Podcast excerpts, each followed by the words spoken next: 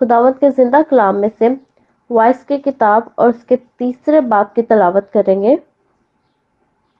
खुदावत के ज़िंदा कलाम में यूँ लिखा है, हर चीज़ का एक मौका है और काम का जो आसमान के नीचे होता है एक वक्त है। पैदा होने का एक वक्त है और मर जाने का एक वक्त है। दरख्त लगाने का एक वक्त है और लगाए हुए को उखाड़ने का एक वक्त है।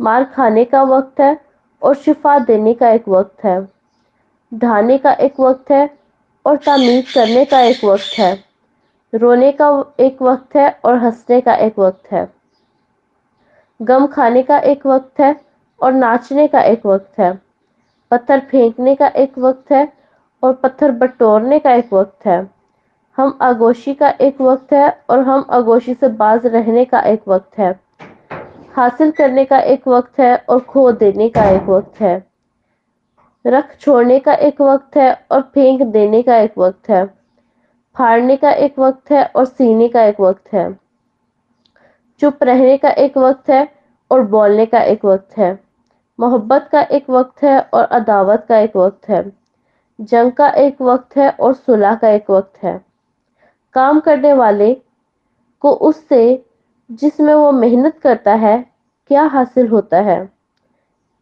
मैंने उस सख्त दुख को देखा जो खुदा ने बनी आदम को दिया कि वो मशक्क़त में मुबतला रहे। उसने हर एक चीज़ को उसके वक्त में खूब बनाया और उसने हदायत को भी इनके दिल में जागजीन किया है और इसलिए कि इंसान का उस काम को जो खुदा शुरू कर शुरू से आखिर तक करता है, दरियाफ्त नहीं कर सकता। मैं यकीनन जानता हूँ कि इंसान के लिए यही बेहतर है कि खुश वक्त हो और जब तक जीता रहे, नेकी करे।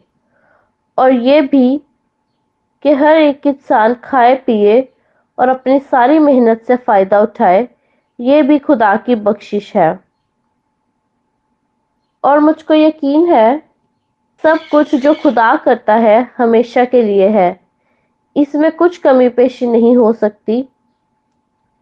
खुदा ने ये इसलिए किया कि लोग उसके हजूर डरते रहें। जो कुछ है, वो पहले ही हो चुका है और जो कुछ होने को है, वो भी हो चुका और खुदा गुज्श्ता को फिर तलब करता है। फिर मैंने दुनिया में देखा कि अदालत गाह में जुल्म है और सदाकत के मकान में शरारत है। तब मैंने दिल में कहा कि खुदा रास्त बाजों और शरीर की अदालत करेगा, क्योंकि हर एक अमर और हर काम का एक वक्त है। मैंने दिल में कहा कि ये बनी आदम के लिए है कि खुदा उनको जांचे और वो समझ ले कि हम खुद हैवान हैं। क्योंकि जो कुछ बनी आदम पर गुजरता है, वही हैवान पर गुजरता है। एक ही हादसा दोनों पर गुजरता है। जिस तरह ये मरता है, इसी तरह वो मरता है। हाँ सब में से एक ही सांस है और इंसान को हैवान पर कुछ फोकियत नहीं, क्योंकि सब बुतलान है।